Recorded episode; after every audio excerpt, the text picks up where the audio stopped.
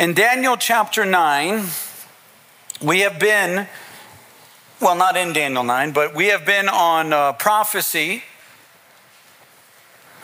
Before we return back to the book of Romans, we either will probably have one more week looking at prophecy. Um, now, there has been beliefs and different accusations says those who look at prophecy get distracted from the real world and are unmotivated in their Christian faith. Even friends of mine that uh, I even heard um, Vishal Mangalwadi, who was set to come speak at our church, say such things, a brilliant Indian scholar. Also, uh, a guy I, I, had the privilege of having dinner with and spending the day with, Eric Metaxas, said the, that the rapture itself is a distraction from the faith, and, and uh, it's ridiculous. Um, the Bible is a third prophecy. In fact, a little more, it's about 27 to 29% prophecy. In fact, the way that we separate the different parts of the Bible is we have history and we have uh, poetry, we have prophetic books, both in the Old and New Testament. Though the New Testament, um, there's prophecy in many of the books. And there's Matthew 24 and there's prophecy everywhere. The book of Revelation is a prophetic book. The Bible is prophecy, all through it, all over it. And I believe a disinterest in these events um, not only is a disinterest in Scripture, it will not produce in you what it's supposed to produce, and that is to increase our faith. Jesus Christ would say, and, and I'm repeating myself, I know when we study Ezekiel 38, one of the other reasons we've been discussing this is because what's happening with Israel. And um, you know, I've gotten a, a lot of people, as we would say where I grew up, hating on me because of certain things that I've said about Israel. We stand with Israel, we pray for Israel, we believe in God's covenant with Israel. Of course, we want everyone to be saved, and we want all people to hear the, the gospel, both Jew and Gentile. But God has a special plan for Israel, and it's all throughout the scriptures. We studied Ezekiel 38 a couple weeks ago so not only will not understanding and studying prophecy um, cause you not to be biblical, it'll, it'll take from you a part of the faith that prophecy is supposed to increase and put there. Jesus said in the upper room discourse, I tell you these things in advance so that you might believe. That word believe, it is to trust to have confidence in Jesus Christ. He would give prophecies in that upper room discourse, such as, I tell you, I, Judas is going to betray me. The one who I dipped the bread and give it to, Judas betrayed him. Satan entered him, and he told both Satan and Judas, Go do what you're going to do. Judas goes into an everlasting darkness, would hang himself before the sun rised. Uh, just Prophecy is everywhere, but Jesus tells these things because he knows that we are finite. He knows how finite we are. And I want to, I got like two hours of preaching I need to get done in 50 minutes. So eh, I want to give a prelude to this because we have a lot of visitors every time we have second and third service. Um, Jesus knows what's going to happen and, the, and, and, and, prophecy. So years ago, oh, our finite minds, years ago, I'm talking to a guy who was a very troublesome man in our church. I tried to reason with him. I tried, he, he, he was one of those types that was a friend to my face and was having secret meetings behind my back, talking about how I don't believe in this, this, or that. And he would print um, the songs that we would sing and invite the young adults to his house, doing an exegesis of the song and talking about how evil it was. That type of pettiness, all that stuff. And I'm talking to him, he says, I do not need to believe in the rapture of God's covenant with Israel to worship and serve him. That is not an incentive I need because I told him prophecy in part is so that we believe in God, so that our trust in him increases. And I said to him, Wow, you must be the only individual that God knew did not need 29% of the Bible. And, and listen, as sarcastic as that sounds, that was me being nice in that conversation that day. Because 1 John 3 says, He who has this hope, that is the imminent return of Christ, that's what 1 John 3 is talking about. He who has this hope in him purifies himself. This stuff is vitally important and immensely fascinating. And he who has this hope purifies himself. Nobody in this room, I would venture to guess, has watched pornography with their mother. If you've watched pornography with your mother, raise your hand. No, don't do that. You don't do it. Why? Because the proximity. He who has the hope of the imminent return of Christ, he could come right now, will be face to face as he takes us up in the air. He purifies himself. He's anticipating the return, he's anticipating seeing him. And so, with this stuff in Israel came out, and I found out that Kenya was very far removed into believing news outlets such as Al Jazeera or BBC or um, CNN, it broke my heart. It broke my heart. And, and so we've been dealing with this issue of prophecy. It's very important. And I hope after today's message, it will invigorate your faith and have you see Jesus Christ in a way that you may never have seen him before. So, Daniel chapter 9, and the title of this message, I, don't do titles often, but I will. I'm trying to get more organized, guys, is God's timekeeping. God's timekeeping. We are creatures of time. Time is a tool that runs our life and schedules and dictates events in the in history, in the present, and in the and will in the future is what we're talking about uh, prophecy. In fact, a Norwegian man was so meticulous and detailed. From a young boy, he kept, kept track of certain things that occupied his time. And when he was 80 years old, he pulled out his journal and calculated that he had spent five years of his life. You ready? Five years of his life waiting for other people. Apparently, he never lived in Kenya. He spent six months of his life tying neckties. He spent three months yelling at children. He was not a single mother or mother at all and eight days telling dogs to lie down. That's what he calculated, 80 years old. And there's a lot more that occupies our time. We spend much of our lives sleeping.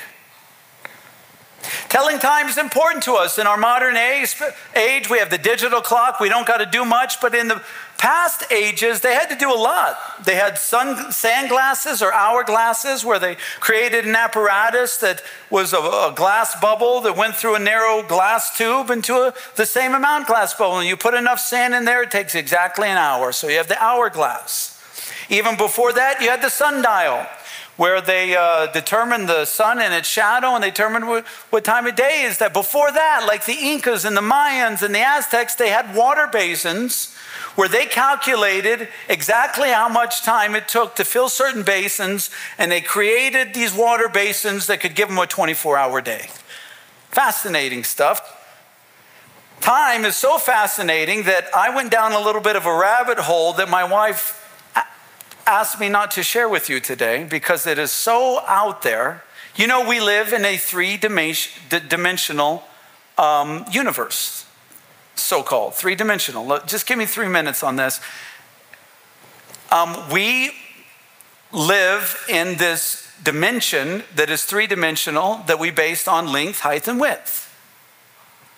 Albert Einstein came along and said there is a fourth dimension. He said time is a dimension. You can do length, height, and width, longitude, latitude, and you know, uh, and determine where somebody is at one particular time, but they may not be there if you want to get exactly the time. See, we see in those shapes. We don't see in four dimensional shapes. But Einstein figured out some of his equations by adding another dimension, time, and that's why and when he created the time space continuum. Okay, I'll just stop there. Time's important. Um, Daniel 9 is about time, especially the prophecy of the 70 weeks. And it tells us about God's timekeeping, and He's never late. It tells us God has a clock. He has given us precise details about that clock, and it's in Daniel 9. And if you've never heard this study before, just hold your socks because your socks are going to blow right off of your feet before we're done. This is a monumental portion of Scripture. The scripture is monumental for many reasons. Let me give you two. The word Messiah is first mentioned in Daniel chapter 9. It's never mentioned before this period of time. So it gives us not only a time clock for the nation of Israel, which controls the world, the nation of Israel and its time clock controls the rest of the world, just so you know. I taught you guys a couple weeks ago that when the Bible says north, it's referring to north of Jerusalem. When it says west, west of Jerusalem, east and south, you get the picture. Jerusalem is the center of the world in God's universe. Also, I learned recently, and this blew my mind and socks right off, that all languages east of Jerusalem are written from right to left and all languages west of Jerusalem are written from left to right, making all languages converge upon Jerusalem. Fascinating. God has always planned that the Israelites would be the center of all world history concerning prophecy. So, we got God's time clock. Um, Daniel 9 is the backbone of all biblical prophecy. It grabs us in many ways in its scope and precision the scope of a 490 year period and the precision of exact days of events that would happen. So let me give you the history before we get into this. Daniel is a young boy, some say as young as 13, some say 15, when he is led into captivity the empire, the nation of Babylon. Israel, in their disobedience, and we're going to talk about that disobedience, are taken captive. People like Ezekiel, taken captive. Uh, uh, um, Shadrach, Meshach, and Abednego, we know them by their actual Babylonian names because this captivity is such a popular thing to Christians. And we, it's mostly popular in terms of knowing Shadrach, Meshach, and Abednego's name because they would refuse to worship the golden image and then they would get cast in the fiery furnace. But Jesus was in there with them, protecting them, and so on and so forth. But Daniel is this character. At 15 years old, he goes in, and before long, Daniel becomes the prime minister the prime minister of the Babylonian Empire, the most powerful empire the world has ever known. The Babylonian Empire, in Daniel's vision, in Daniel chapter 2, um, was more powerful as the head than it was its successors, like the Medo Persian Empire, the Greek Empire, and the Roman Empire. They would become less in power until the time where you get that we live in is the feet where there's 10 toes, um, 10 nations, would they haven't emerged quite yet. Uh, but or 10 groups however you want to look at that there's different debate but the point is is daniel is the prime minister of the most powerful empire the world's ever known the babylonian empire he's second in command when at first he was a slave. Well, he interprets the dreams. So he impresses the king. becomes the prime minister. Daniel died, presumably, in Babylon. And though it started at the beginning of the book with Daniel as a young man, Daniel is probably around 85 years old when he writes Daniel chapter 9. In the captivity of the nation of Israel and the Babylonian Empire, and guys, bear with me. I'm, I'm going to start opening up a fire hydrant of information and ask you to take a drink. You really got to engage your minds.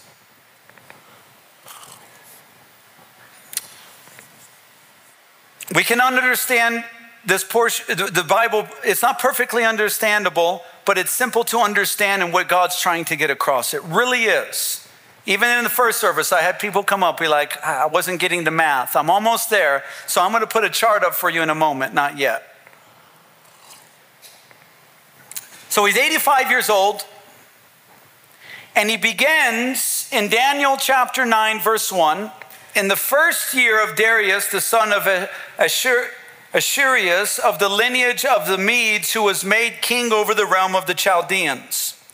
In the first year of his reign, I, Daniel, please pay attention, understood by the books the number of the years specified by the word of the Lord. He even names the book through Jeremiah, the prophet, that he would accomplish 70 years in the desolations of Jerusalem.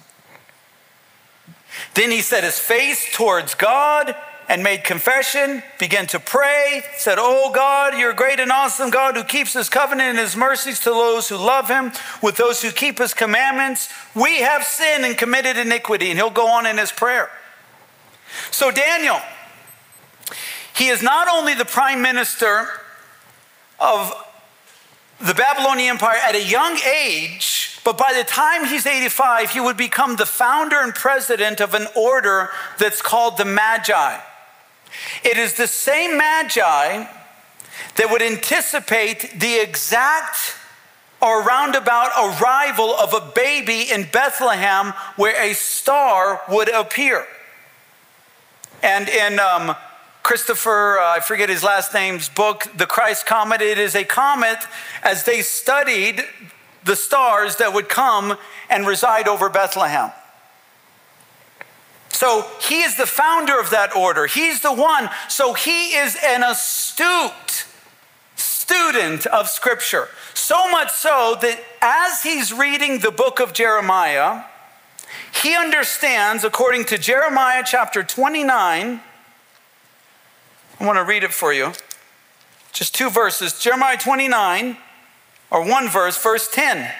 For thus says the Lord, after 70 years, are completed at Babylon, I will visit you and perform my good word toward you and cause you to return to his place. For I know the thoughts that I think toward you, says the Lord thoughts of peace and not evil to give you a future and a hope. Now imagine. These people were deported in three different waves of deportation, the nation of Israel to Babylon. In 605 BC and 599 BC, even 586, Daniel, knowing how to read scripture as literal, would have started the time clock at 605 BC. And as he's reading, because it was a famous day, it was a famous year in the nation of Israel, that the first wave of deportation was in 605. And as he's reading Jeremiah 29, he says, Here's the promise God, through the prophet Daniel, has promised that we will only be in captivity for 70 years. And Daniel knew there was only three years left. He gave us the date in Daniel chapter 9 of when he's writing this. And he, he knows there's a few years left, three to be exact. And he, oh, before I go on, listen, how was Daniel reading prophecy? Literally or figuratively? Literally. Now, I know there are brothers and sisters in Christ, but it amazes me that people take Daniel in the book of Revelation figuratively. It is a gross, glaring misunderstanding of Scripture. It is a it, it, it is so neglectful that they prefer their own orthodox history and theology over the exact rendering of Scripture.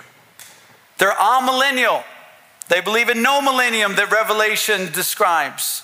Some don't even believe in the rapture. Some don't believe in the seven year tribulation period. And many either semi or quasi preterists, I know I'm getting into some stuff, but follow me, that, that they actually believe, even good brothers in the Lord, I won't, I won't mention their name because I respect them, believe that the kingdom of God is already on earth as described in the book of Revelation. It's unfortunate that, that such things are believed. Not Daniel. Daniel believes in literal interpretation of prophecy. That's why he believes in the 70 year captivity of the nation of Israel.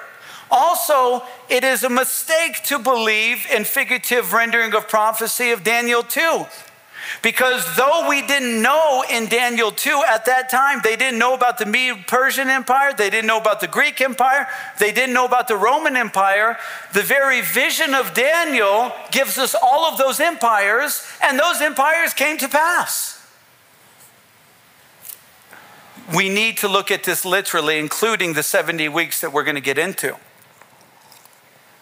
So he looks at scripture literally. So, what is he doing? He's 85 years old. He's reading Jeremiah. He's a very good student of Scripture, and he says, Wow, we only have three years left. And what does prophecy do? Does it cause him to be fatalistic? To just give up? No, it motivates him to pray. He goes down at the evening sacrifice and he begins to pray, and he's like, Oh Lord, remember your promise. Remember your covenant with Israel. Remember your promise that you will bring us back into the land after 70 years. And then he asks for forgiveness for the sins of the nation of Israel. And he is talking about a very specific sin, which is the cause of the captivity in the first place. Do you remember back in the book of Leviticus, God gave a command? The nation of Israel broke an agricultural command, and that's why they were led into captivity in Babylon. Leviticus chapter 25, verse 1 And the Lord spoke to Moses on Mount Sinai, saying, Speak to the children of Israel and say to them, When you come into the land which I give you, then the land shall be kept a Sabbath to the Lord. Six years you shall sow your field, and six years you shall prune your vineyard and gather its fruit. Guys, if you got ADD, you got to just tell your mind to pay attention. Six years you shall sow your field, and six years you shall prune your vineyard and gather its fruit. But in the seventh year there shall be a Sabbath, a solemn rest for the land, a Sabbath to the Lord. You shall neither sow nor or, or in your field nor prune its vineyard. What's he saying? He's saying, hey, this is what my command is you in the land of Israel. Six years in the land, you can farm. On the seventh year, it's the sabbatic year. You give it a rest. For 490 years, the nation of Israel disobeyed God. Second Chronicles 36, verse 20. And those who escaped from the sword to be carried to Babylon where he became servants to him and his sons until the rule of the kingdom of Persia. To do what? Why were they led? To fulfill the word of the Lord by the mouth of Jeremiah until the land had enjoyed her Sabbath. Second Chronicles. So what's going on? God told them six years of, of farming, one year of rest. For 490 years, they disobeyed, so God's taking back every year that they disobeyed, which is 70 years of disobedience. And that land is desolate and it has 70 years of sabbatic rest. There are two major reasons God was so upset on why they disobeyed. And number one is the greater reason, and that is it defamed the rest that we receive in the cross of Jesus Christ. And secondly, and more inferior, but very important, they didn't trust him for their food. They worried. It's like, how can we let the land rest when we have so much crop coming in? We're making so much money and we have so much food. They didn't trust God. So he said, I'm going to allow you to be 70 years slaves in Babylon because you disobeyed. Daniel knows all of this. He knows all of it. And that's why he's reading Jeremiah says, three years more. And then he prays, Lord, remember your promise. You're good. Please forgive us for the sins that we committed. And then Gabriel comes to him. Let me read it. Verse 20 Now, while I was speaking, praying, and confessing my sin and the sin of my people Israel. So Daniel's praying because he got excited about this prophecy. And presenting my supplication before the Lord my God for the holy mountain of God. Yes, while I was speaking in prayer, the man Gabriel, he looks like a man, but he's an angel, whom I had seen in the vision and began being caused to fly swiftly. Men don't fly, angels do reached me about the time of the evening offering. And he informed me and talked with me and said, Oh, Daniel, I have now come forth to give you what? Skill to understand. Two words that should jump out at you right there skill and the word understand. This is not meant to be confusing. This is not meant for us not to understand. This is meant for us to have skill to understand, as the angel Gabriel gave Daniel skill to understand. At the beginning of your supplication, the command went out, and I have come to tell you, for you are greatly beloved. Therefore, consider the matter and understand the vision. There are three archangels mentioned in the Bible. There may be more, but we don't know about them. You have Michael, who's the bouncer archangel, he's the muscle. He goes and fights Satan. You have Gabriel, who's the messenger archangel. He delivers messages like to Daniel, to Mary, and to Joseph. And then you have Lucifer, who is the supreme, or he was, excuse me, the supreme archangel who possibly was into music um, Ezekiel 28 13 could indicate that he did worship in heaven. Very beautiful angel. Still very beautiful, by the way, in his appearance. Daniel goes out at the time of the evening sacrifice. You know what's fascinating about this guy, Daniel? He's just a remarkable man. There's no temple in Babylon. He understands temple worship and temple practices, and he understands the evening sacrifice, which the most important evening sacrifice is during Passover week when they would select a lamb, and on Friday they would, cru- uh, they would sacrifice that lamb at 3 p.m., which was the ninth hour. And what did the Pharisees try to prevent? They tried to prevent Jesus Christ to die so that he wouldn't look like the lamb, even though uh, they didn't believe he was, they said, We don't want him dying on Friday at 3 p.m. because that's the time of the evening sacrifice. And Jesus Christ died in the ninth hour on Friday, which is 3 p.m., because he is the lamb that takes away the sins of the world. And that's when Daniel's praying. What a guy. What is he? A very astute student of Scripture. He knows when to go out and start worshiping. Do you have your worship time? Every day with God?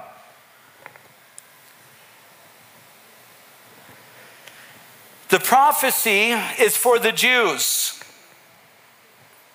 Now, let me read this to you, just the first part of that. 70 weeks are determined for your people and for your holy city. This is where a lot of controversy comes in, and it is petty controversy because they do not, anybody in which is a minority, by the way, that believes this is not a 490 year period is just simply ignorant of Hebrew scripture. So, when Daniel is writing concerning the Gentile empires like the Babylonian Empire, Medo Persian, uh, Greek, and Rome, when he's writing about these empires, he's writing about Gentile empires. And in Daniel 2, Daniel 7, and most of all of the scripture before Daniel 9, not all of it, but most of it, it is written in the modern language of that day, which was Aramaic. Daniel wrote in Aramaic because Aramaic was for the Gentiles. As soon as he begins chapter 9, he begins writing in Hebrew because Daniel 9 is for the Israelites. 70 weeks are determined. That word determined means to cut off or to splice to set aside. The word in Hebrew, 70 weeks, those two words is Shabim Shaboa. It is different words for other times when it was used um, in Hebrew. For example, the Hebrew language speaks of weeks of days, weeks of months, and weeks of years. And this is the word Shabim Shaboa is weeks of years. It actually is literally translated 70 weeks of seven years. So much so is this the language in Daniel 9 that if you were sitting there with your a revised standard version of the Bible, it actually says seven weeks of years are determined. And if you're there with the New Century Version of the Bible, it actually says God has determined 490 years for the nation of Israel. Why? Because the Hebrew language tells us 70 weeks of seven years. That is the translation. This is translated in the Mishnah because that's the Hebrew language, and the Jews do not believe in the Daniel 9 prophecy of the Messiah. That's the exact rendering 70 weeks of seven years. So, God has determined in the New Century Version of the Bible, God has determined 490 years for the nation of Israel for six things to finish the transgression, to make an end of sin, to make reconciliation for iniquity, to bring everlasting righteousness, to seal up vision and prophecy, and to anoint the most holy. Many of these are not, if not all but one, maybe two, have not been fulfilled. To seal up vision and prophecy, that hasn't been fulfilled. We still have prophecy that needs to be fulfilled to bring everlasting righteousness. We didn't look into the news today and see a headline saying the world is now in everlasting righteousness.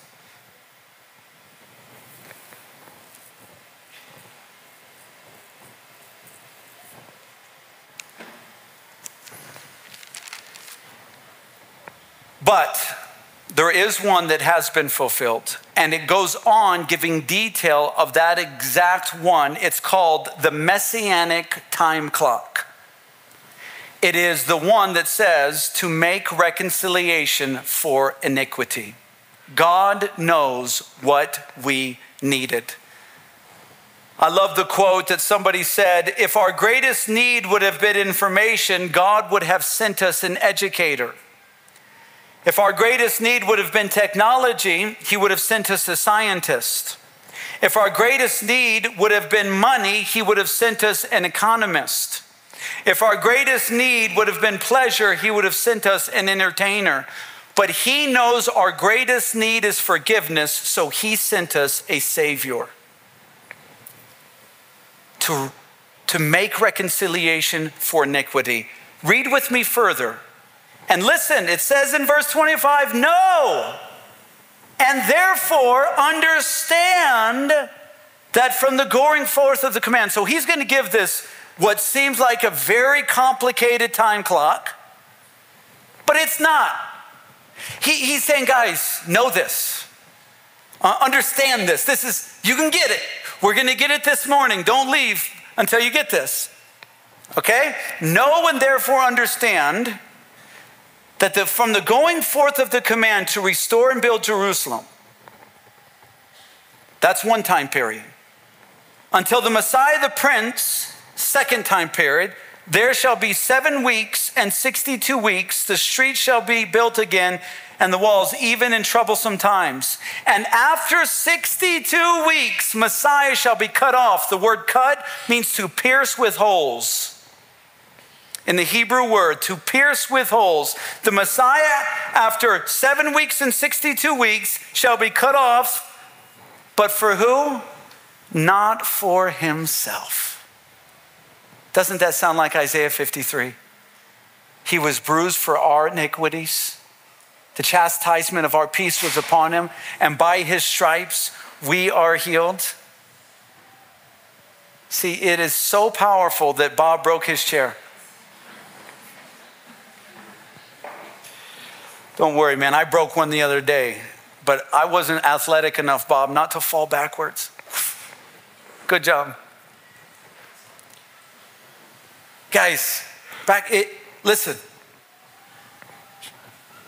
And by his stripes we are healed. By his stripes.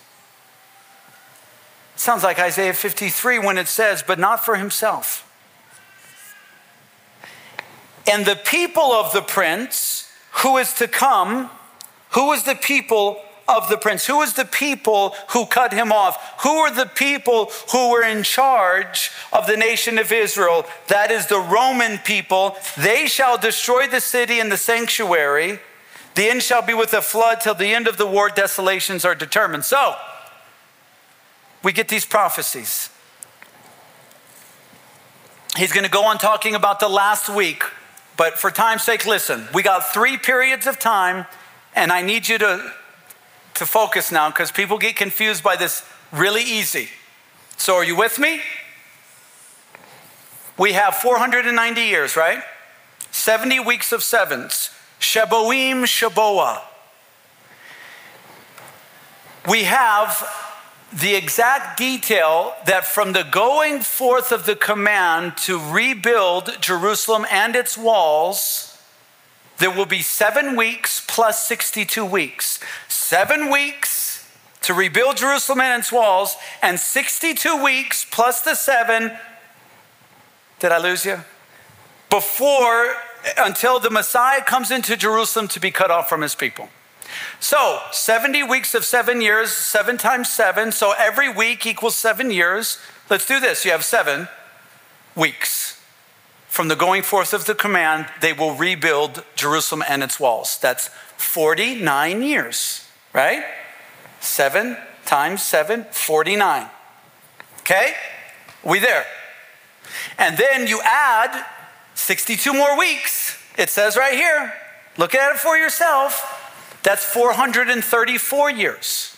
So, from the time of the going forth of the command to rebuild Jerusalem after they leave captivity, there will be 483 years until Messiah comes into Jerusalem to be cut off from his people. 483 years, that's 69 weeks. Will you put up the chart? Because they're looking at me like I'm a, I'm, do, I'm a witch doctor here. Do you have the chart?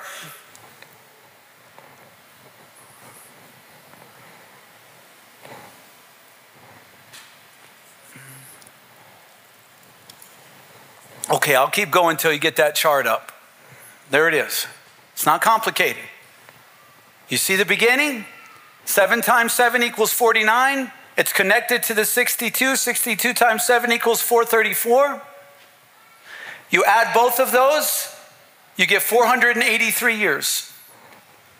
Okay? Now, there was a guy named Artaxerxes in Nehemiah chapter 2 that gave a command to go rebuild Jerusalem and its walls. And if you've studied Jeremiah, you get the precision of Daniel 9 prophecy even in troubled times because Nehemiah and Ezra went through a terrible time rebuilding the walls and rebuilding Jerusalem. They had wars and they had threats and all these things going on. When did that happen? Oh, they kept record for us. It happened on March 14th, 445 BC. March 14th, 445 BC. So, what do we do? You start the messianic time clock. There is a gentleman who did it in precise detail for us. His name was Sir Robert Anderson.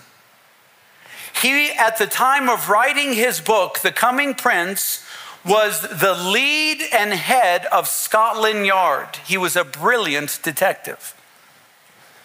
And he wrote a book. If you want, as I heard a preacher say yesterday, if you want the cure to insomnia, start reading this book at night.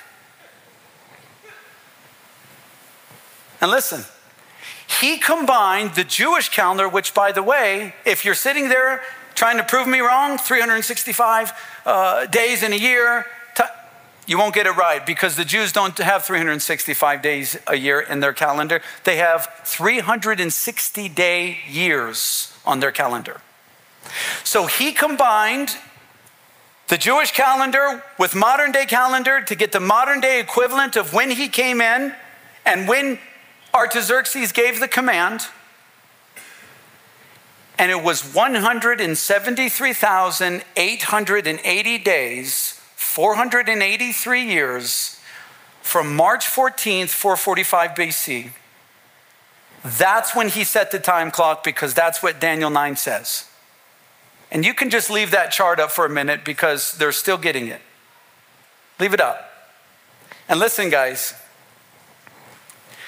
Do you know what happened 173,880 days after Artaxerxes gave the command to rebuild the temple, which is seven and 62 sevens, 483 years, 173,880 days, Jesus Christ crested the Mount of Olivet and came into Jerusalem on a donkey on Passover week to be cut off from his people. Are your socks still on? Because you don't seem that, that that's crazy. That is the supernatural power of God. And the Bible is His Word, and it is infallible. That's a fact. In fact, it is such a reality, ladies and gentlemen, that maybe some of you have heard of the Qumran community. The Qumran community were people who lived down by the sea in, in, in near caves and that's where, in modern times, we have found the Dead Sea Scrolls. Raise your hand if you've heard of the Dead Sea Scrolls. Anybody? Okay. Some of us. The Dead Sea Scrolls, ancient scripture. The Qumran community were absolutely prolific in Bible knowledge. They studied the Bible every day for hours, from a child all the way up.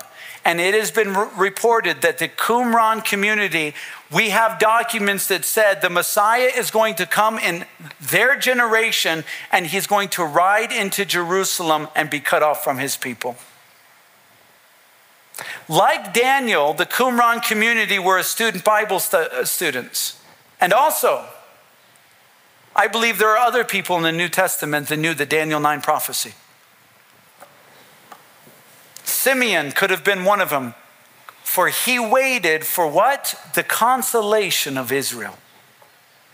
And when he saw Jesus Christ, he knew that he saw the consolation of Israel. Also, Anna said that she was waiting for the redemption of Israel. There were a remnant of people that knew the Daniel 9 prophecy. It explains why the Magi were able to pinpoint, along with other Old Testament prophecies, the baby being born in Bethlehem, and the star led them because Daniel is the founder and was the president of the Magi who studied these scriptures. Can you imagine? Daniel didn't keep these things to himself. And, ladies and gentlemen, when I was um, in an evangelical class, they taught us to learn Daniel 9 for the sake of sharing the gospel with people because of its precise accuracy.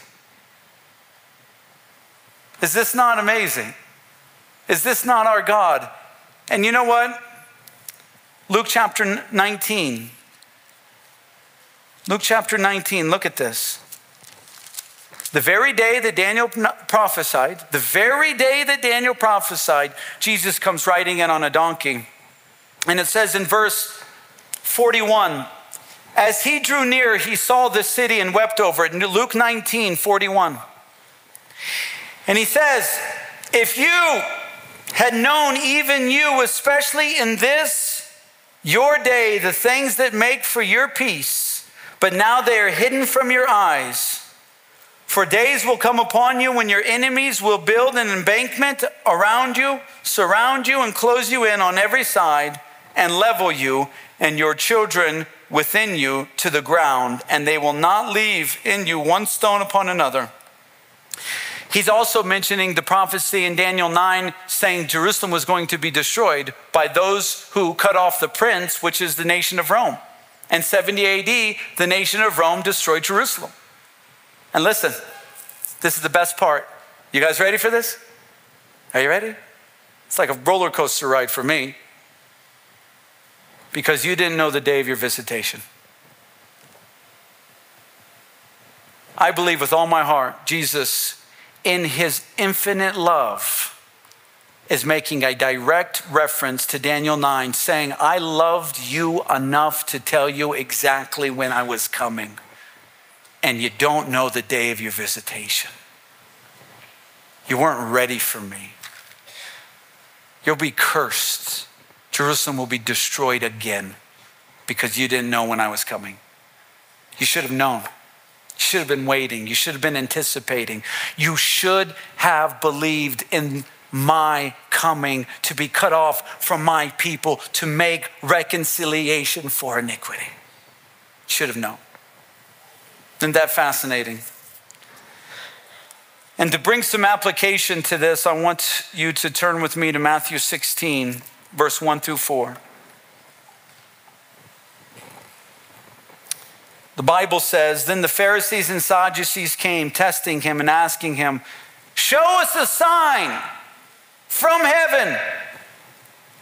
Show us a sign from heaven. How ignorant, how wicked, how rude of them to ask Jesus Christ for more signs. In fact, he would say it. When it is evening, you say, It will be fair weather, for the sky is red. And in the morning, it will be foul weather today, for the sky is red and threatening. Hypocrites!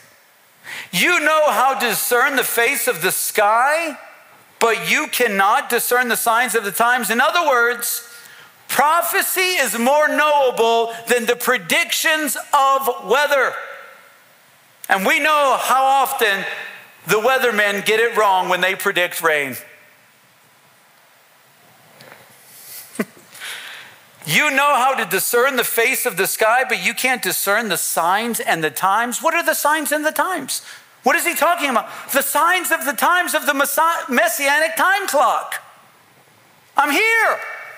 You don't know who I am. I told you I was coming.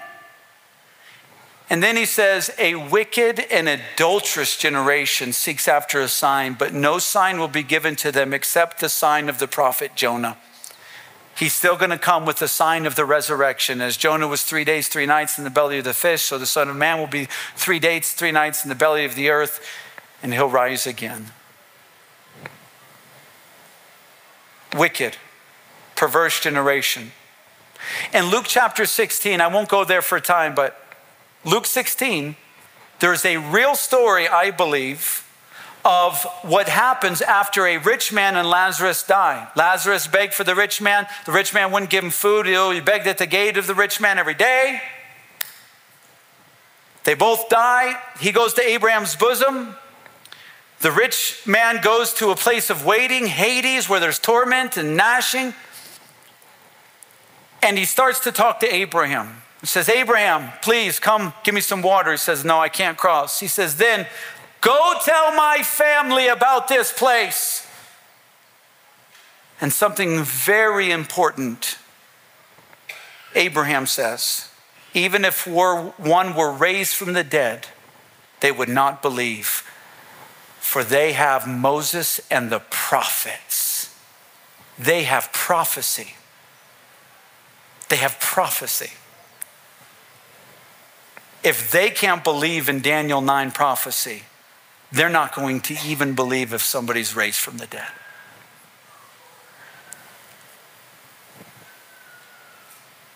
I mean, guys, if chills doesn't, if chills hasn't gone up your spine and neck at least one time during this study, then you need to just, just get born again, actually. I'm joking.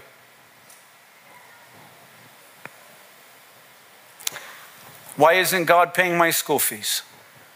I know it can be hard. I understand it's tough. Actually, I don't know. I can't relate to all that you go through. Why did God have to let my son die?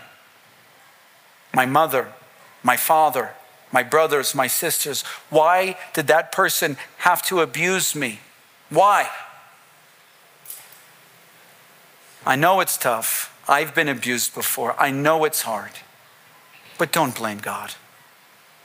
And don't try to minimize a sign from God as arbitrary as getting 20,000 shillings when He has given you every sign you ever need to trust and believe in Him. Amen? Guys, this, this stuff is so exciting. When I was first, you know, I had read Luke chapter 19 a hundred times. And years ago, when I was teaching the triumphal or tearful entry, I started reading a commentary, and I didn't really believe it at first. And then I started searching Daniel 9, and I spent about three hours. And finally, when I was convinced this is what it's saying, guys, it was like I was a little kid. I was in my room alone studying, and I started dancing in my room. Have you guys? I mean, we dance at music, and I, I increasingly love Kenya more and more because I think our weddings are the best in the world. But man, I am fascinating at the different dances. This isn't a part of the sermon, really, but you, you know, there's a certain age where young people, they're just like, eh. the old man Kenyan dances and you know what? he's barely moving, but he looks so cool when he does it, doesn't he? He's like, I'm not young anymore, but I still like to move. I was in my room, I jumped out of my seat, and I was like, what does it do to us? What does it do to you? Does it increase your faith in the Word of God? I surely hope so. I, I surely hope so because this is God's Word. And He loves us so much that He gives us details. Don't think God is not listening to your prayers. He is so detailed that He'll give us the exact day of when Jesus comes into Jerusalem to die on the cross. Passover week. Let's bow our heads in prayer as the worship team comes up. Lord, truly there is no other God like you. Nobody can transcend time to tell us exactly how time will play out because you are in control of your creation. Nobody can stop your plan. And I thank you for it, Lord. With your guys' heads bowed, I want to give the opportunity. Some have been doubting maybe the word of God, or you're backslidden, or even not born again. I want to give you an opportunity to, to, to raise your hand to be prayed for in just a moment. Lord, I pray you'd pour out your Holy Spirit that those who have heard your word today and who are amazed by it, who are not walking with you or backslidden, would be born again right now. Anybody who wants to receive Jesus Christ or come back from your backslidings, please just raise your hand right where you sit, and I'm going to pray for you right now. Anybody in this room, just raise your hand. Yes. Yes. Yes. Anybody else, raise your hand to receive Jesus Christ. He is the Word of God, and the Word of God is true and without error. Anybody else? Raise your hand. It's amazing. We're not even playing melodious music to make you raise your hand here. Thank God. I'm going to pray for everybody raising their hands. Please keep them raised. Lord, I pray for everyone raising their hand right now. So many of them, Lord, so many. I pray that you would bless them. I pray that you would pour out your Holy Spirit upon them, give them peace, the very peace. It says you would be cut off from your people, but not for your sake. It was for our sakes. And it was for the sake of every person in this room who's raising their hand right now, and every person in this room who's born again. So I pray you would pour out your Spirit on those raising their hand and fill them with the joy of salvation, Lord that they may confess with their mouth and believe in their heart that you are the Christ and that God raised you from the dead. And in confessing and believing, they will be saved. And I pray this in Jesus' name. Amen.